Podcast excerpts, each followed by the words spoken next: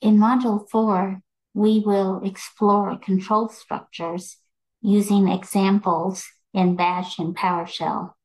But the concepts we cover are applicable to any programming or scripting language. We will also incorporate pseudocode and flowcharts to illustrate algorithms.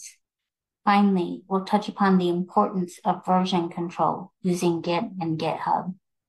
The first step in any coding project is to devise an algorithm. An algorithm is a step by step set of instructions to solve a problem. You work with algorithms constantly as you go about your day. What are the steps in getting ready each day and preparing a grocery list for a meal or in preparing the meal itself or in planning your study time amidst other obligations? We'll start to explore how computer can problem solve around these types of tasks and more complex ones based on how it is programmed by us and what we ask it to do. To begin, we'll use pseudocode and flowcharts to represent algorithms visually and in human-like language.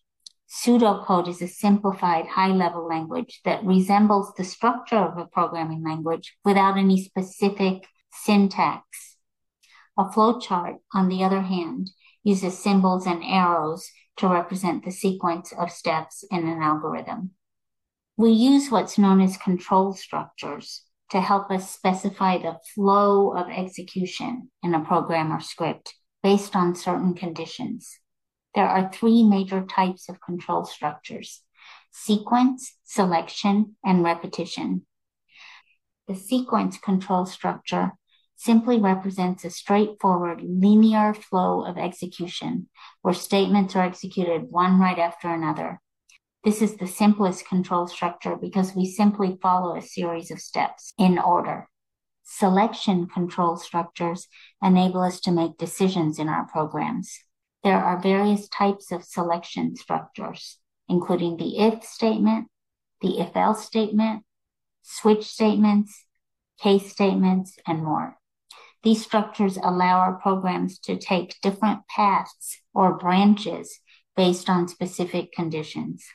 Repetition control structures, also known as loops, allow us to repeat a set of statements multiple times.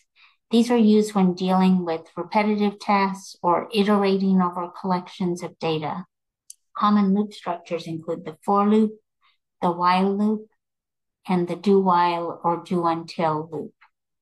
Along with control structures, we'll also cover other essential programming concepts. We'll discuss data types, which define the kind of information a variable can store, such as an integer, a string, or Boolean type.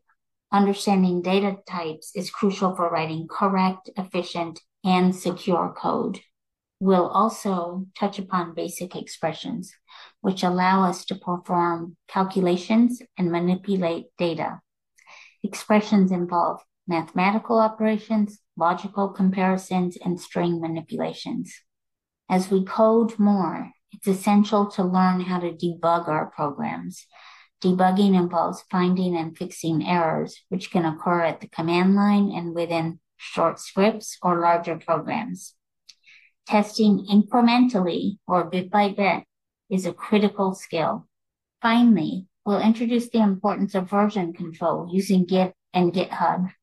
Version control allows developers to track changes in their code base over time. It helps us collaborate, revert to previous versions, and manage different branches of development. Using version control is crucial for working efficiently and securely in a team environment. All of these concepts will begin to gel as you work with commands and snippets of code in this class, in other classes, and in your own explorations. Even if some of the ideas don't make sense immediately, I encourage you to try out the examples in this module and elsewhere every day for a few minutes as you have time. In fact, doing the quote thing, as in coding, often helps consolidate what that thing means and brings light bulb moments more often than you would expect.